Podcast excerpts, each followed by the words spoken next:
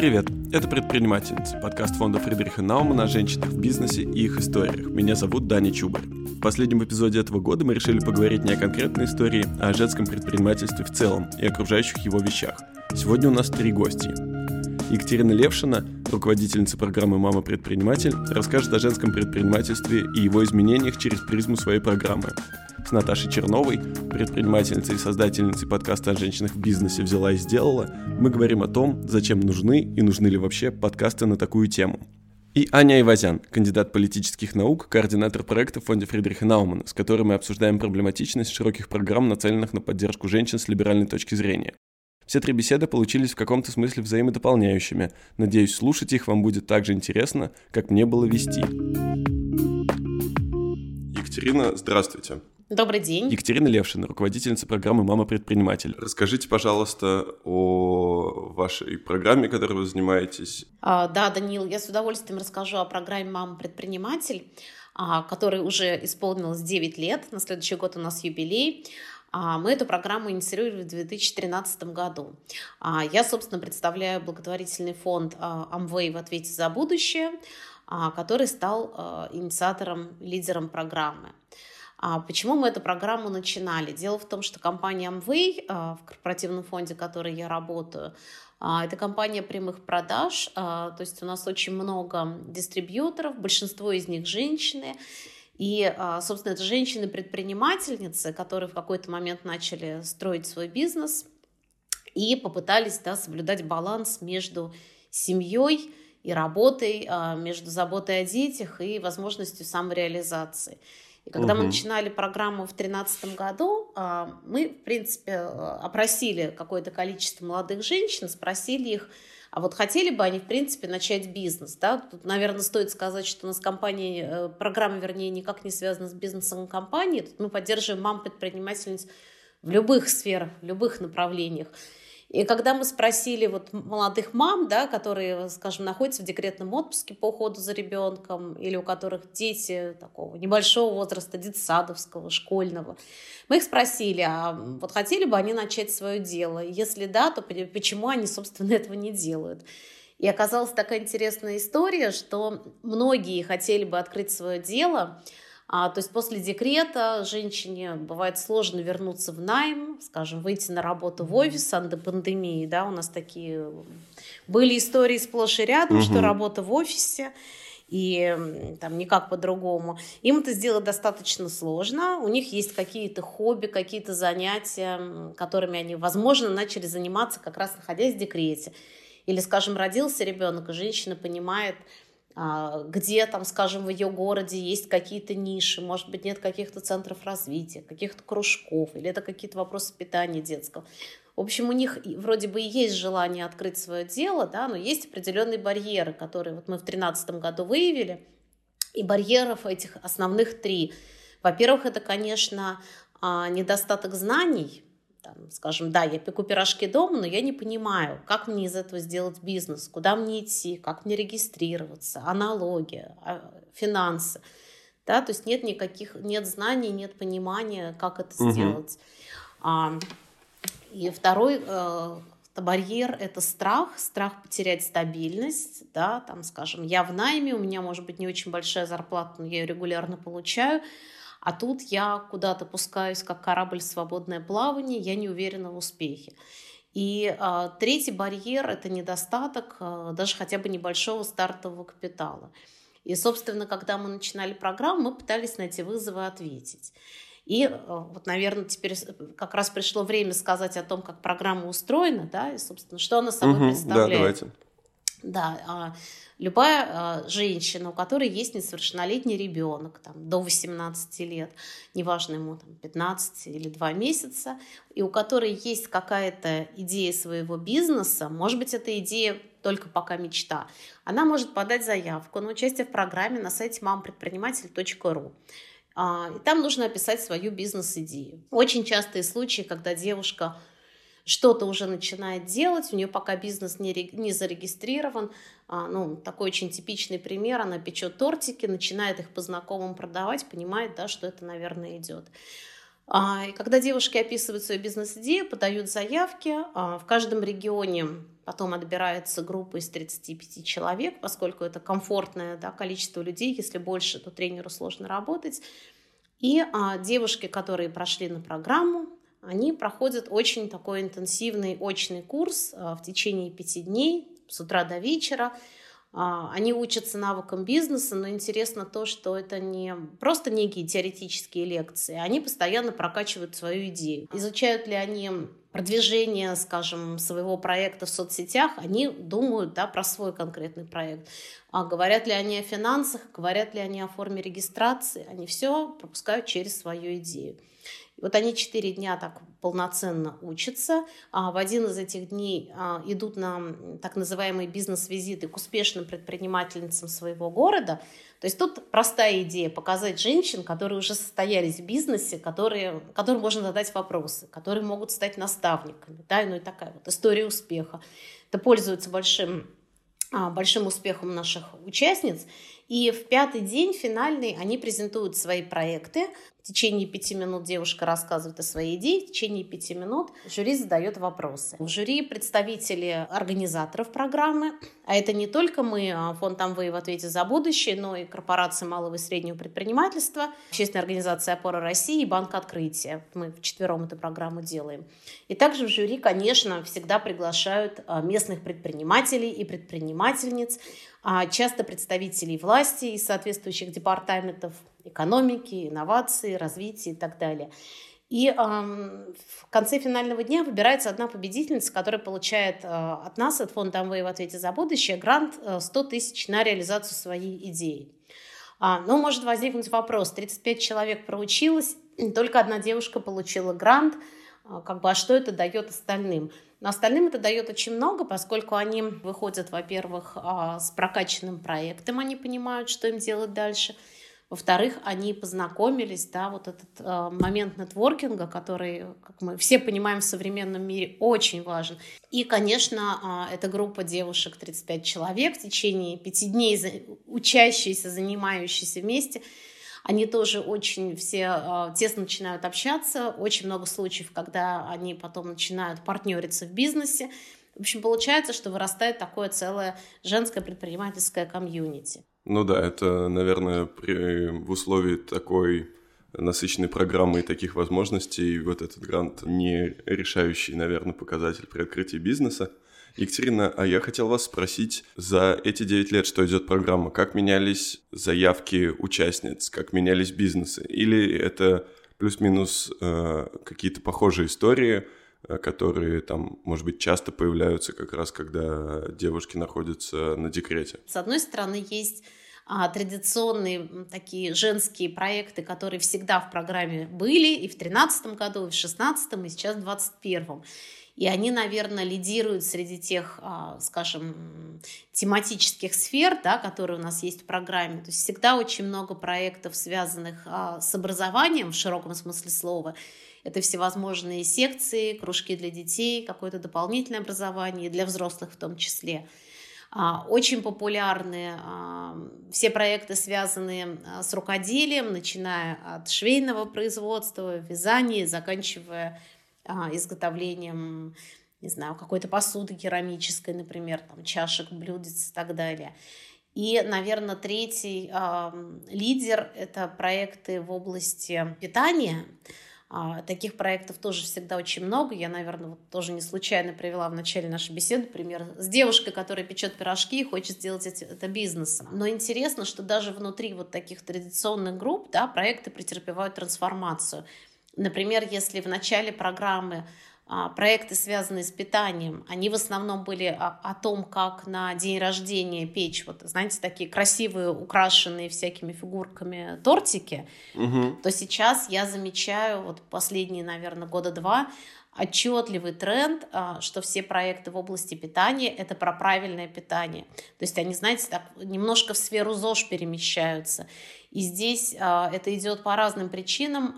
Есть девушки, у которых например, у ребенка или у кого-то в семье какая-то обнаружена аллергия или непереносимость того или иного продукта, и они, исходя из того, чтобы их ребенок мог там есть сладости, да, но необычные, которые он есть не может, а какие-то полезные, да, вот это идут, А есть те, кто так вот идеологически за правильное питание, за ЗОЖ. И у нас вот последние годы было очень много проектов, в том числе проектов победителей, а, когда это какие-то полезные десерты, полезное питание, вот такая история. А, я бы сказала, угу. но, но это вот такие группы проектов, которые были и есть, да, но они терпят некоторую трансформацию. Конечно, а, в последние полтора года, когда нас всех настигла пандемия, эм, и в целом, да, жизнь во многом ушла онлайн, конечно, мы отмечаем, что появилось много проектов, которые именно онлайн, да, например, какая-нибудь онлайн-площадка проката различных детских товаров – Таких проектов, скажем, лет семь назад практически не было. В целом было, наверное, меньше вовлеченности в онлайн тогда. Ну, конечно. Не было, конечно. конечно, спроса. Если можно было все сделать физически, никто про это и не думал. А, да. Екатерина, скажите, вот сейчас очень много программ про именно женское предпринимательство. Этот подкаст про женское предпринимательство. Угу. Как кажется вам с такого уже довольно все-таки значительного опыта, стоит ли выделять женское предпринимательство из как бы общего предпринимательства, есть ли там какие-то особенные черты или особенные запросы или особенное там, я не знаю, видение, порядок ведения дел, или это все-таки все вот такая единая как бы предпринимательская история, и здесь можно только поддерживать женщин, вот, которые, например, как в случае вашей программы, да, которые в декрете что-то захотели сделать, у них Просто они оказались в конкретной ситуации, где им может понадобиться вот такая помощь. А, спасибо за вопрос. Он очень хороший, очень сложный. Его достаточно часто задают, и я на эту тему много размышляю.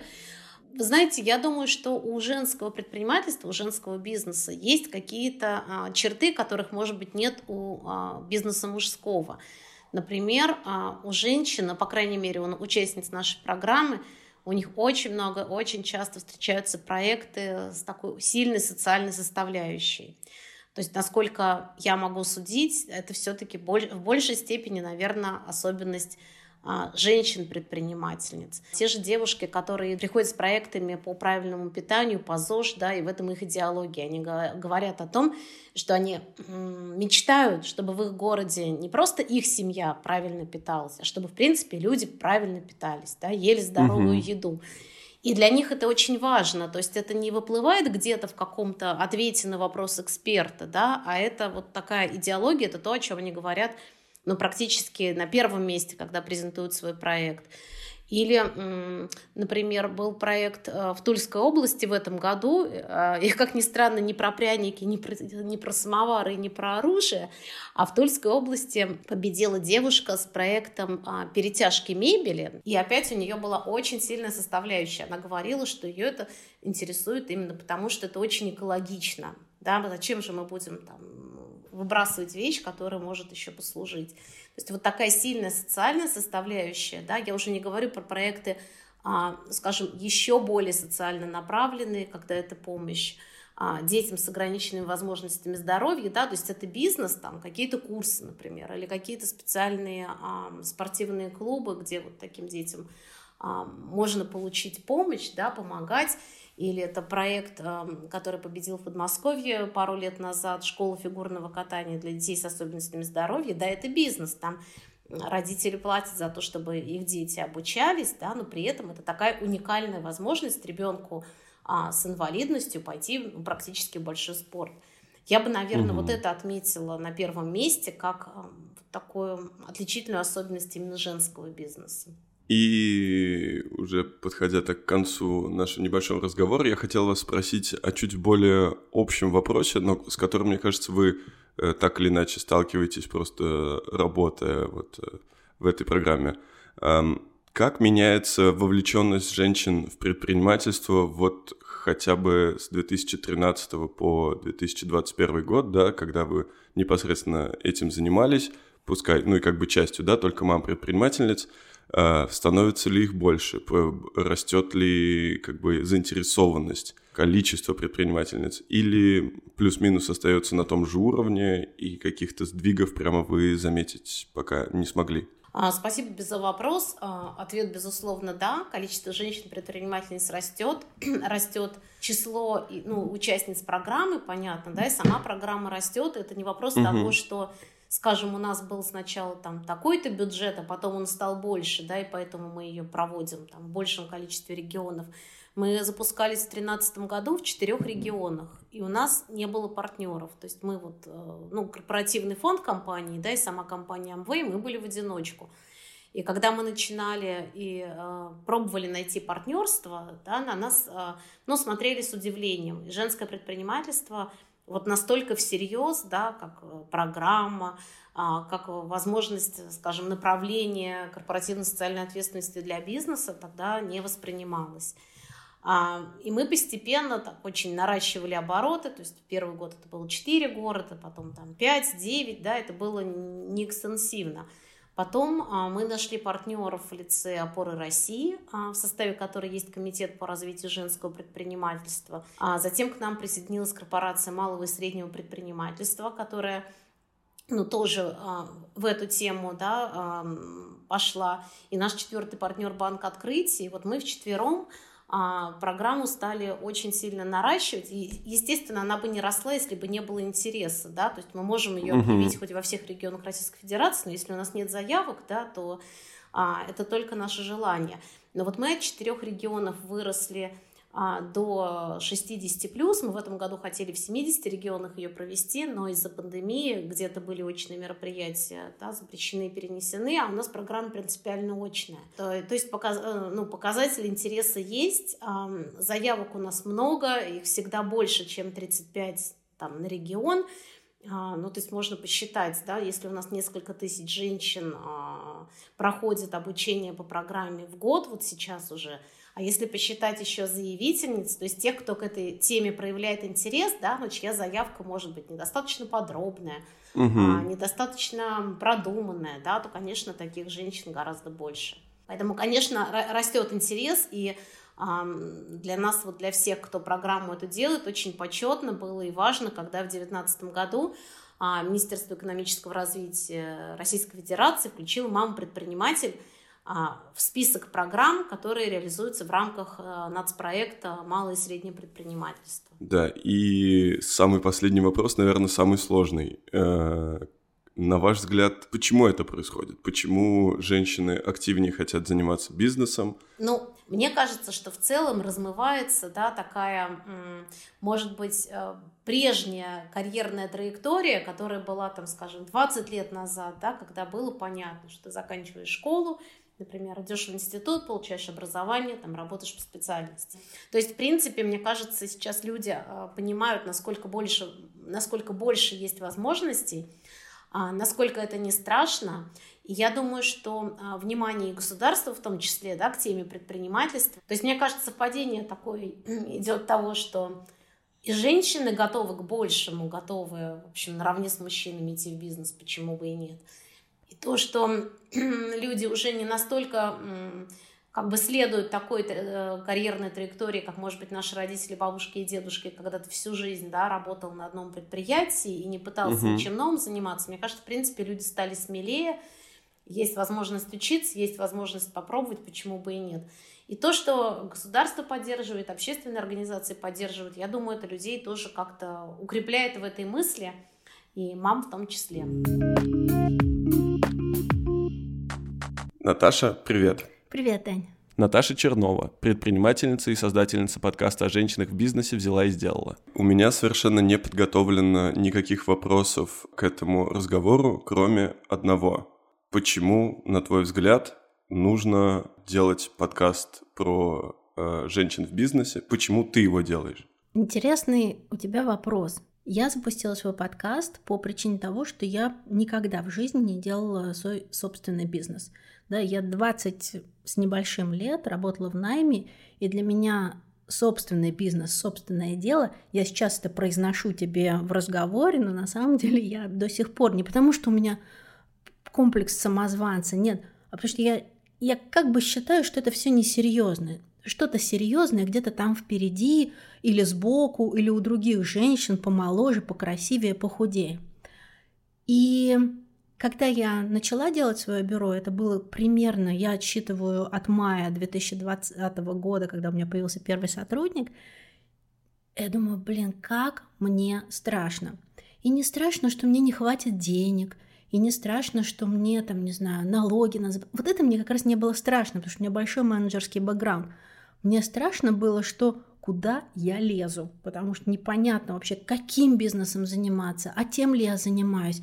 И вообще, на исходе пятого десятка надо ли заниматься таким бизнесом или надо уже что-то другое делать, более полезное или менее полезное. Короче, вот эти все вопросы бомбили мне голову, вот так пульсировали. Я придумала делать подкаст. Но это такая была бизнес-терапия для меня – я придумала делать подкаст про таких же женщин, которые не понимают про свой бизнес или вообще про предпринимательство. Я придумала делать про женщин, про которых еще никто не говорил, и это в первую очередь вот там, вон соседка обычная, которая занимается бизнесом, и мне было интересно заглянуть в регионы.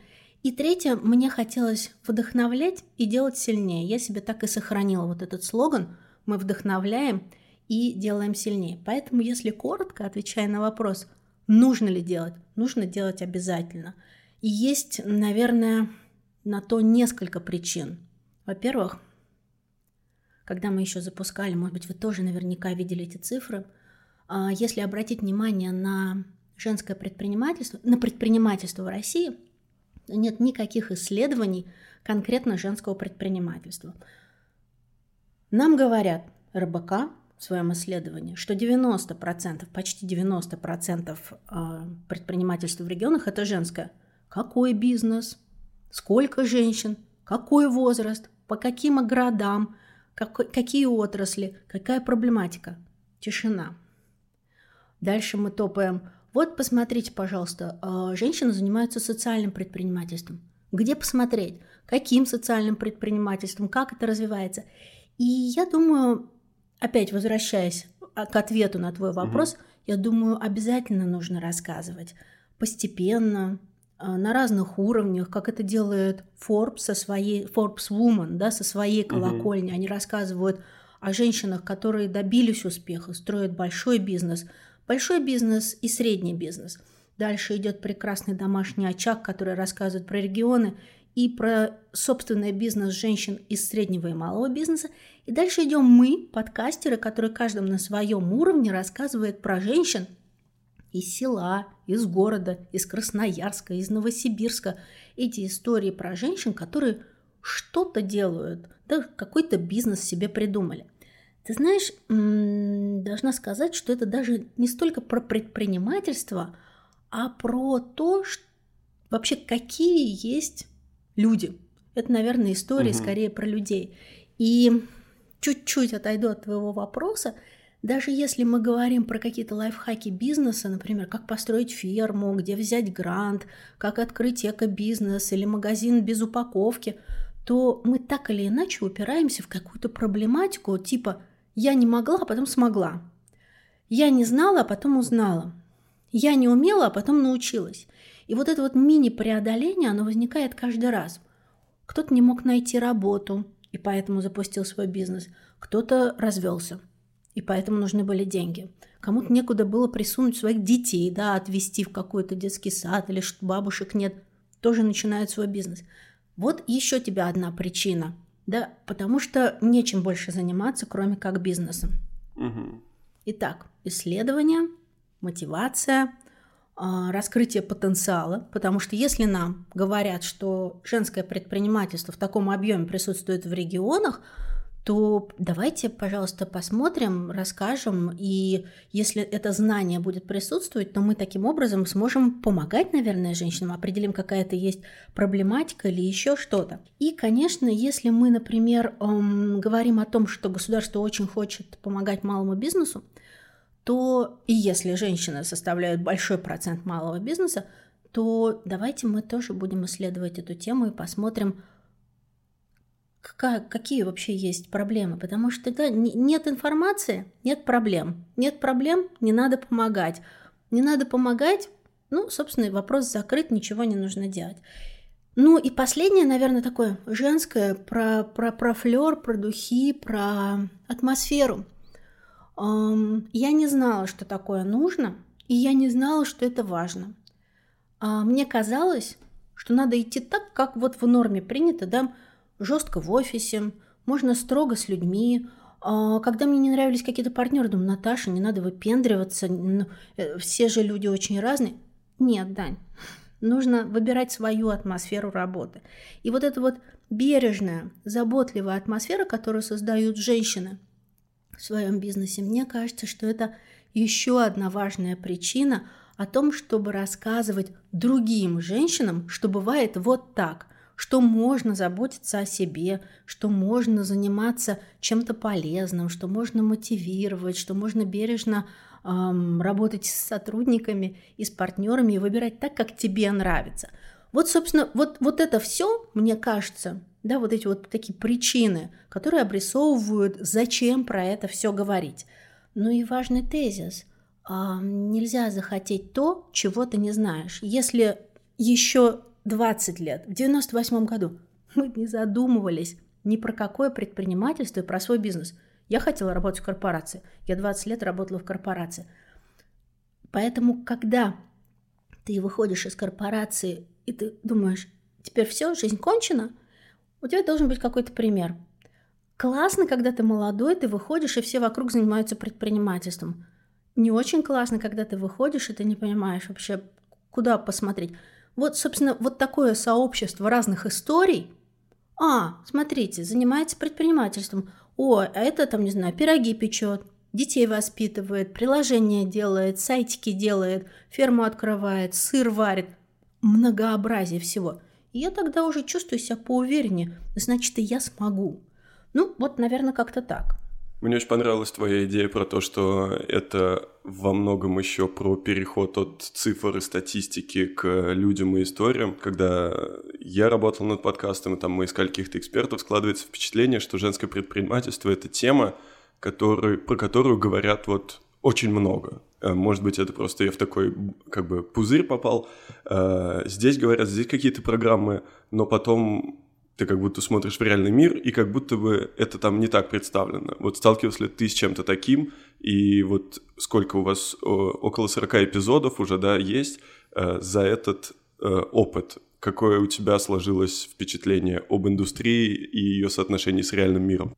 А, я вчера уже ложилась спать перед записью, и я слушаю немного подкастов, и послушала одно из интервью с Екатерины Шульман в Куджи подкаст. Я думаю, что можно произнести. Это годовой давности, и я слушаю его уже несколько раз.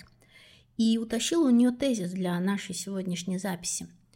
Когда в обществе кажется, что начинают о чем-то много говорить, это значит, что меняется норма. Мне кажется, и даже, наверное, не кажется, что говорят много, но в очень узких кругах и работы еще довольно много. Примерно весной, где-то ранней весной, появился подкаст «Бизнес – это я» на Яндексе. Классное интервью, вообще прям замечательно. Конечно, я чувствую такое конкурентное, что типа вот конкуренты появляются. Бизнес – это я. Истории бизнесменов из регионов, из Москвы, из разных городов. Что мы видим? На обложке мужчина, очень серьезный, с бородой, очень строгий, и на нем написано крупно-крупно «Бизнес – это я». Я не буду слушать этот подкаст. Кошмар какой-то. Через полгода на второй сезон а, «Бизнес – это я» меняет обложку. Сейчас там три фотографии. Два мужчины и одна женщина. Вроде как бы мы все говорим много про женское предпринимательство. Но как бы много, но когда мы смотрим, что бизнес – это я, мы видим, что там два мужчины и одна женщина – а мы говорим о том, что женщин-предпринимательниц больше. Поэтому, ну вот так, возвращаясь к понятию нормы, я думаю, что не нужно не стесняться, не сдерживаться в том, чтобы рассказывать про это. Мне очень нравится проект а, фонда Рыбаков фонд. Мы недавно с ними подружились, ты наверняка их знаешь. Это проект про женщин. Они запустили свое сообщество, там нет э, какой-то медийной структуры, там сообщество, самоуправляемое сообщество для женщин в регионах, которые занимаются предпринимательством. И первое, первый момент, который определила Екатерина Рыбакова, директор фонда и директор этого сообщества, что мы не будем навязывать никакое образование, финансовую грамотность, предпринимательскую грамотность. Мы дадим женщинам общаться между собой. И в первую очередь для того, чтобы она понимала, что она тащит не в одиночку. Мы попросили для эпизода, у меня, мне этот сезон был про, про, про преодоление. ВИЧ, рак, многодетные семьи, и на агентство. В общем, мы 10 историй преодолевали. И в какой-то момент у меня слетала одна тема, и мы пишем ребятам в сообществе про женщин, у вас есть история про то, как женщина осталась одна. Ну, как бы мужья приходят или уходят, разные складываются обстоятельства, и начала свой бизнес. Они нам прислали что-то 20 или 30 историй вот так. Просто Обалдеть. вот так вытащили откуда-то из портфеля – я говорю, я не знаю, куда все это девать. И таких историй очень много. Поэтому э, историй много, предпринимательства много, женщин много, но говорим все еще мало. На твой взгляд, женское предпринимательство его нужно и можно как-то выделять из общего? Или пока мы находимся просто ну, как бы общество в общем смысле находится в такой ситуации, когда нужно сейчас побольше поговорить, подсветить, чтобы потом у нас уже не было обложек подкастов, где бизнес — это бородатый мужик. Ты знаешь, я вообще против разделения на мужское и женское. Несмотря даже, когда меня спрашивают, а почему у тебя подкаст про женщин? Все очень просто, потому что я женщина. Ну, как я должна сосредоточиться на своей целевой аудитории. Моя целевая аудитория, она еще не до конца сформированным, но я мечусь, навожу оптику на женщин в регионах от 30 и старше. Не все понимают, что такое подкаст, и 50% наших героинь всегда спрашивают, а что это такое? Что такое Zoom, что такое подкаст и там другие всякие приблуды, которые мы используем при записи. Нас это не останавливает. Значит, поэтому я против просто давайте разделим мужчин от женщин, от женщин от мужчин – да, я могу сказать, что мужской бизнес, есть такая гипотеза, более агрессивный и нацелен на деньги. Возможно. А женский бизнес, он более бережный и нацелен на полезности, на изменение мира вокруг себя. Но я думаю, что есть примеры, я сейчас прям так сходу, наверное, не назову тебе, когда мы можем говорить и о партнерском бизнесе, и о мужском бизнесе, и о женском бизнесе, и в том, и в ином ключе. Поэтому я бы говорила о том, что в целом предпринимательство – это очень новая история для России. И если, например, брать э, в разрезе не 30-летних, а 50-летних, да, к которым я скорее отношусь, то мои друзья, никто не занимается предпринимательством. Да, мои друзья сидят на крепких позициях в найме. Предпринимательством занимается молодежь. И люди моего возраста сталкиваются, либо они теряют работу и потом не могут ничем заняться, либо они не теряют работу, но продолжают до пенсии сидеть на своих, вака... на, на своих должностях, и слово предпринимательство, и вообще контекст для себя предпринимательства они не рассматривают. Поэтому я бы вообще говорила про предпринимательство, что это сложно или просто, что это можно или нельзя, а, в каком объеме нужно, а в каком объеме не нужно – как заниматься, не знаю, импактом, как заниматься социальным бизнесом, как заниматься ответственным бизнесом, какие тренды есть в предпринимательстве, вот на что бы я обращала внимание. А женскую повестку подсвечивать и, ну, наверное, просто стараться делать возможным, чтобы это было все-таки как-то сбалансировано. Знаешь, мне в интервью недавно Саша Бородкина, научный работник из Центра цитологии, она занимается старением, стар, как же это называется, старением клеток. Угу. Она мне говорит, ты знаешь, в науке очень много женщин, очень много женщин, но просто про них не рассказывают, это раз.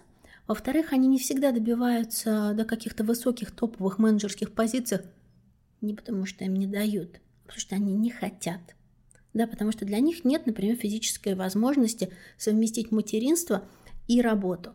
Вот про них же тоже можно говорить. Таким образом, да, вот подсвещая подсвечивая, подсвечивая, угу. подсвечивая, рассказывая и пока повышая процент видимости, я думаю, что мы просто даем возможность как всем гендерам присутствовать в равном объеме. Угу. А каким бизнесом заниматься? Заниматься ли бизнесом или сидеть в найме? Я думаю, что это абсолютно решение каждого человека, мужчина или женщина. Аня, привет. Привет, Данил.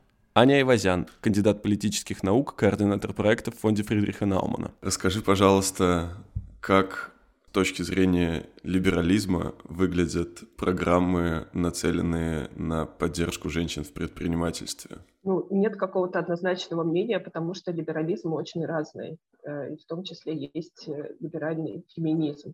Э, поэтому, конечно, однозначно сказать о том, как либерализм относится к программам, нацеленным на поддержку женщин сказать сложно. Это зависит от каждого конкретного либерала. Но, тем не менее, есть какой-то спектр мнений, связанный с фокусом либо на индивидуальных правах, либо на выделении определенных уязвимых групп, которые нужно поддерживать. Либо есть также подход, который говорит об ассоциативных правах, Э, которые совмещают оба подхода. То есть мы говорим и об индивидуальных правах, и о правах уязвимых групп. И, конечно, э, сторонники э, индивидуальных прав, они менее склонны говорить о женщинах как о, об уязвимой группе. Здесь, наверное, проблема в том, что вот этот фокус на принадлежности к половому признаку, он очень сильно э, смещает внимание содержания этой программы. То есть э, это прежде всего поддержка женщин. Э, не поддержка, например, предпринимательства, э, либо каких-то других инициатив, а именно прежде всего поддержка уязвимой группы, которая нацелена на то, чтобы у этой уязвимой группы появилось больше прав и возможностей. И эта концепция исходит из того, что выделенная группа, она каким-то образом дискриминируется. Есть ли проблема с тем, чтобы выделять всех женщин вообще в уязвимую группу э, с такой с широкой э, либеральной позицией? Ну, я думаю, что это, это даже не проблема как таковая, она не связана напрямую с женщинами, она связана именно с этим подходом и с выделением уязвимых групп потому что не очень понятно, если мы выделяем женщин, то почему мы не выделяем другие группы? Э, потому что вполне можно найти аспекты, в которых э, уязвимы другие социальные группы, например, пожилые. Кстати, вот в программах, которые поддерживает ЕС, например, там выделяются отдельные группы именно Э, как целевая аудитория. Э, пожилые люди, студенты, молодежь, потому что им нужно больше возможностей э, и, и так далее. То есть здесь также вопрос в том, мы на чем основываемся? На уязвимости. Если мы говорим изначально об уязвимости, то, возможно, эта программа должна быть нацелена как раз на борьбу с этой дискриминацией и открыто о ней говорить. А если мы говорим не об уязвимости, а о женщинах как э, целевой аудитории, то это тоже означает э, какой-то другой подход, э, который изучает женщин как отдельную группу, как отдельную категорию граждан, которые вовлекаются в, рынок труда, у которого есть определенные паттерны, у этой группы есть определенные паттерны поведения, например. Ну, допустим, они более склонны не регистрировать себя в качестве предпринимателей, заниматься какой-то деятельностью через э, соцсети, например. Ты сказала про то, что вот эти программы выделяют конкретную группу, а не, ну, как бы направление, то есть скорее под, поддерживают женщин, а не предпринимательство. И, ну, вот, допустим, в России сегодня ситуация, когда женщины по разным причинам гораздо, ну, может быть, уже не гораздо, но менее представлены или имеют изначально какую-то менее выгодную, что ли, позицию для старта бизнеса? Во-первых, согласна ли ты с этим? И, и если да, то как, на твой взгляд, лучше с этим ну, не бороться, как вовлекать э, женщин в бизнес, и нужно ли вообще это делать какими-то широкими программами? Ну, потому, э, почему я могу судить, э, мне кажется, что здесь э, барьеры возникают скорее в меньшей степени не на стадии э, входа э, в эту сферу деятельности, а на стадии роста. То есть э, есть определенный барьер, когда женщины достигают э, определенного этапа становления, и дальше им э, развиваться трудно, и трудно достигать карьерных вершин, особенно если они работают не на себя. Это вопрос даже не самостоятельного предпринимательства, а карьерного роста в крупных корпорациях, например. Если они работают не на себя, эта ситуация возникает, и я знаю о ней э, не понаслышке от э, многих женщин, э, которые меня окружают.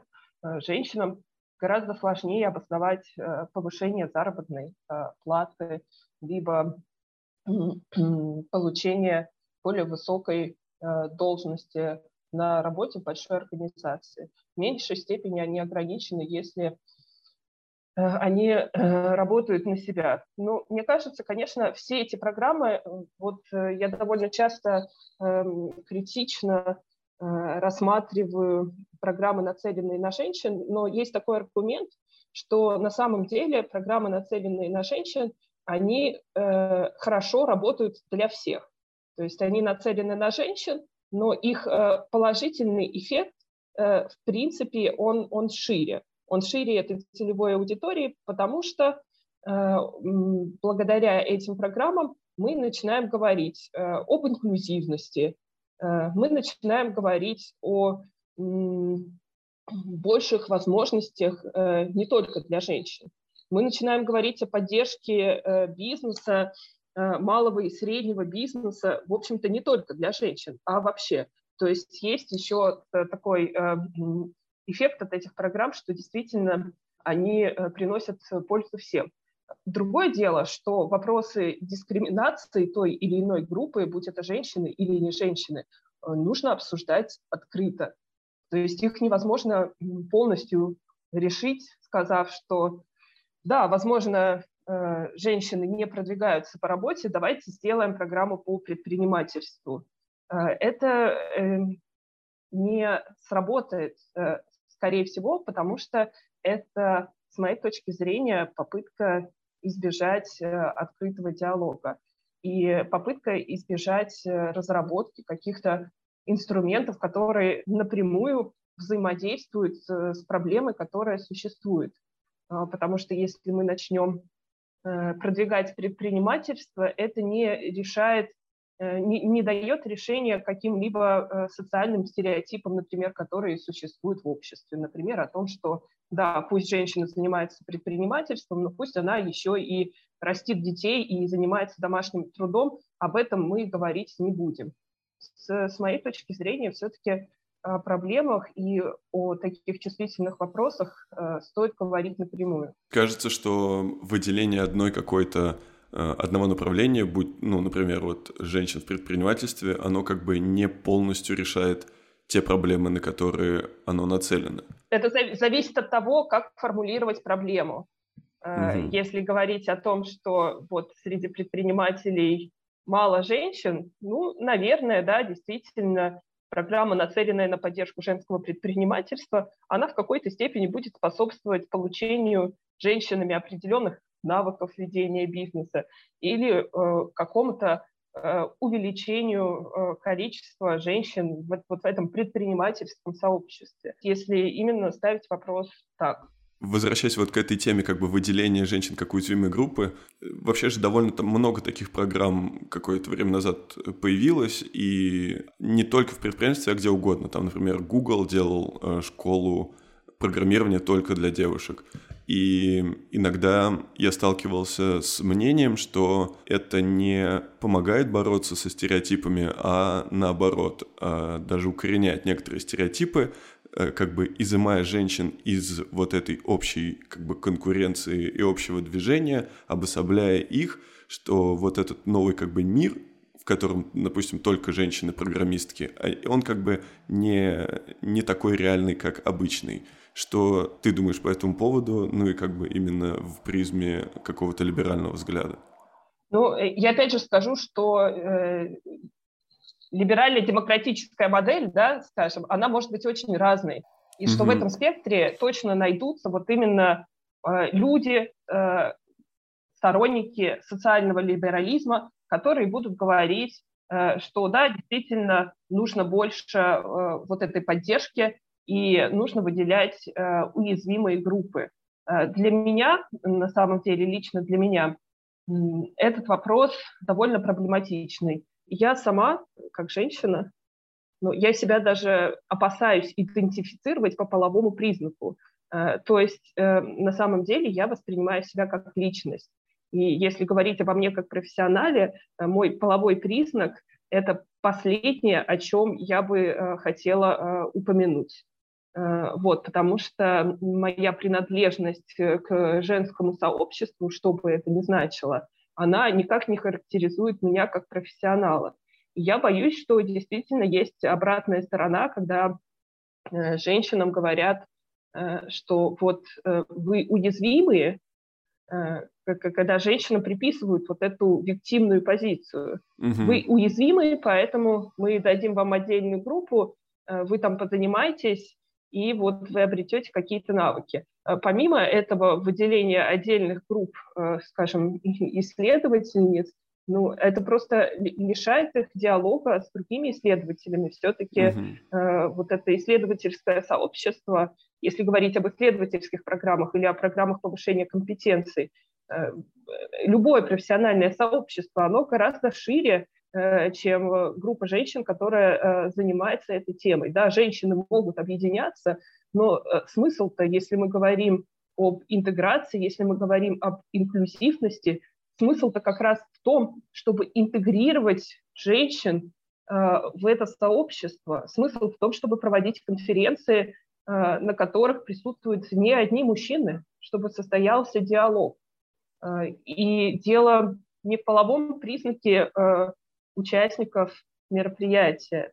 Э, дело в открытости, дело в возможностях любого исследователя, любого сотрудника вовлекаться в этот диалог, независимо от э, стадии его, ступени его развития в его карьерной лестнице, э, независимо от того, это женщина или мужчина. Профессиональное сообщество оно получает пользу, оно развивается быстрее, если его участники э, могут обмениваться мнениями. То есть смысл этих программ, как мне кажется, все-таки должен быть в том, чтобы э, этот обмен каким-то образом, этому обмену каким-то образом способствовать, а не ограничивать его и говорить, что вот женщины у нас проходят тренинг здесь, а мужчины там, а потом они уходят с тренинга и никак друг с другом не разговаривают и э, нигде не встречаются. Как тебе кажется, вот эти вот, не, опять же, не рыночные, не индивидуальные э, методы, которые принимаются сейчас ну, в разных странах по-разному, будь то вот упомянутые программы для женщин в предпринимательстве или квоты э, на как бы женские места в парламентах разного уровня, может ли это быть таким как бы перевалочным пунктом на пути к обществу, где у всех такие равные права и равная представленность, но вот для того, чтобы к этому дойти, нужно вот поступать так. Или это путь, который как бы ведет в каком-то другом направлении, и решать проблему недопредставленности там или чего-то еще нужно по-другому?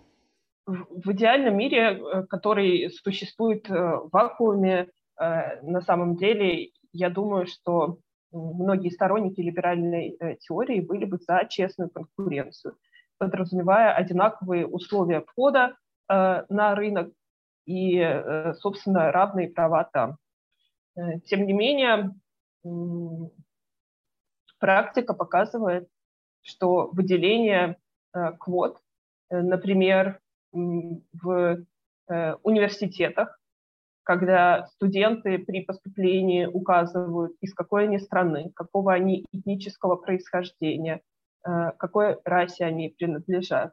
Э, практика показывает действительно, что это в определенной степени способствует также мировому признанию этих университетов либо а, организаций и в целом, в общем-то, имеет скорее позитивный эффект, э, потому что сотрудники этой организации, либо студенты, они получают сразу же возможность вести диалог с представителями разных стран, э, разных этнических групп э, и так далее. Поэтому на самом деле, как бы я ни была за вот этот идеальный мир, в котором царит индивидуализм, и в котором э, никто э, не судит по тебе по половому признаку, э, квоты отчасти это некое решение проблемы. Хотя, опять же, я не считаю, что квоты позволяют напрямую говорить о проблеме дискриминации. Я считаю, что если она существует, то должен быть открытый диалог об этом. Я думаю, что то, насколько болезненно женщины воспринимают э, эти э, вопросы, оно как раз связано с тем, что у них нет публичного пространства для того, чтобы э, все это обсудить. И довольно часто разговоры о вовлечении женщин в политическую сферу, в сферу предпринимательства, они ведутся э, в довольно э, эмоциональном ключе, потому что э, женщины наконец получают какую-то площадку и сразу же ожидают, что вот сейчас на них нападут и скажут, ну вот вы опять со своими правами, вот вы опять хотите больше свободы. Э, вот весь этот разговор ведется так эмоционально именно потому, что э, его нет на других уровнях. Его, он отсутствует э, в повседневности, и это, в принципе, проблема самой корпоративной культуры в организациях, проблема организаторов мероприятий, которые приглашают, например, только э, статусных мужчин э, на подиум, э, и которые, в общем-то, привыкли так организовывать мероприятия. Мне кажется, что, опять же, проблема это гораздо шире, чем просто вовлечение женщин. Это проблема определенной культуры диалога, культуры вовлечения, когда мы более открыты другим. То есть этот вопрос э, про женщин, это на самом деле э, в таком глубинном философском контексте это вопрос об отношении к другому.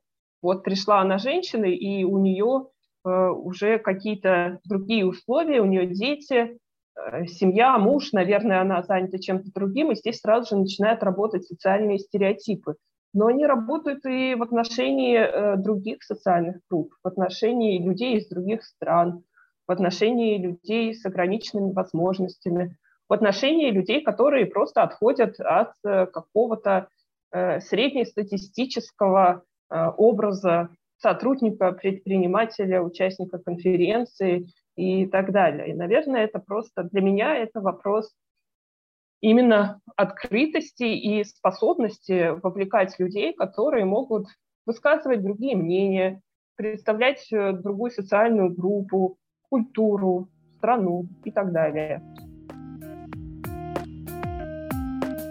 Спасибо, что были с нами. Это последний эпизод на какое-то время, поэтому если вам интересно, чем занимается фонд Наумана помимо этого подкаста, подписывайтесь на его канал в Телеграме. Ссылка есть в описании эпизода.